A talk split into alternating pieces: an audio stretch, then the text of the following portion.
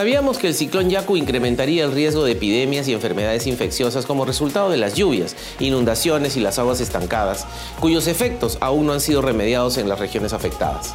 Hoy son más de 134 mil los contagiados por dengue y 175 fallecidos entre confirmados y en investigación. Y es evidente que el Estado en sus tres niveles de gobierno nuevamente no ha sabido implementar ni responder con medidas efectivas que eviten tragedias como la pérdida de un familiar o un ser querido, ya que los centros de salud no tienen la capacidad para atender a todos los pacientes. Una constante preocupación y riesgo al cual están expuestos millones de peruanos y peruanas. Esta es la indolencia y la incompetencia que debería ser fumigada de la gestión pública. Si bien la declaratoria de emergencia sanitaria por el brote del dengue fue emitida en febrero último para 59 distritos del país, fue recién en mayo cuando esta se amplió a 222 distritos ante los casos masivos que se presentaron en 19 regiones, entre ellas Piura, que registra la mayor cantidad de casos con 39.917 personas contagiadas y donde el escenario se torna más complicado porque está atacando más a los niños y jóvenes cada día.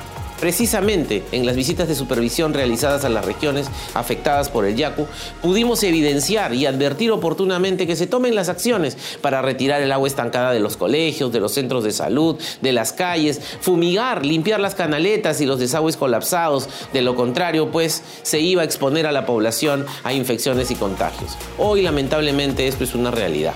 ¿Se trata de falta de recursos? No. De acuerdo a las cifras del Ministerio de Economía y Finanzas, se ha previsto para el año 2023 un presupuesto superior a 110 millones de soles para tratar este tipo de enfermedades metaxénicas e incluso se autorizó recursos adicionales por 34 millones de soles, un 30% más que el año anterior. Pero si observamos la ejecución presupuestal en Piura, una de las regiones más afectadas, por citar solo un ejemplo, notaremos que ha ejecutado menos del 10% de su presupuesto asignado. A toda luz se trata de indolencia y de incompetencia.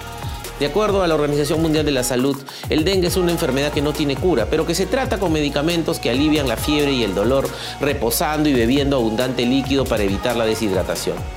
¿Acaso no contamos con especialistas, equipos médicos y medicamentos tan básicos para tratar esta enfermedad? Necesitamos una bola de cristal para saber qué tenemos que hacer.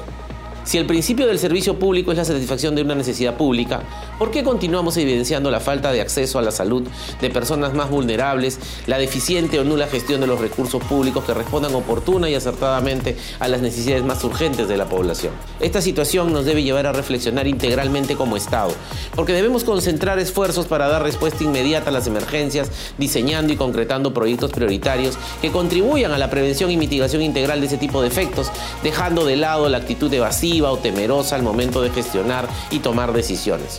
No podemos justificar la indolencia de quienes, a pesar de contar con los recursos y poder priorizar la atención con un plan de prevención y tratamiento ante estas situaciones de emergencia, mantienen las mismas condiciones de improvisación, nula prevención, desabastecimiento y falta de respuesta, a pesar de las constantes recomendaciones que sobre la materia comparte la Contraloría General.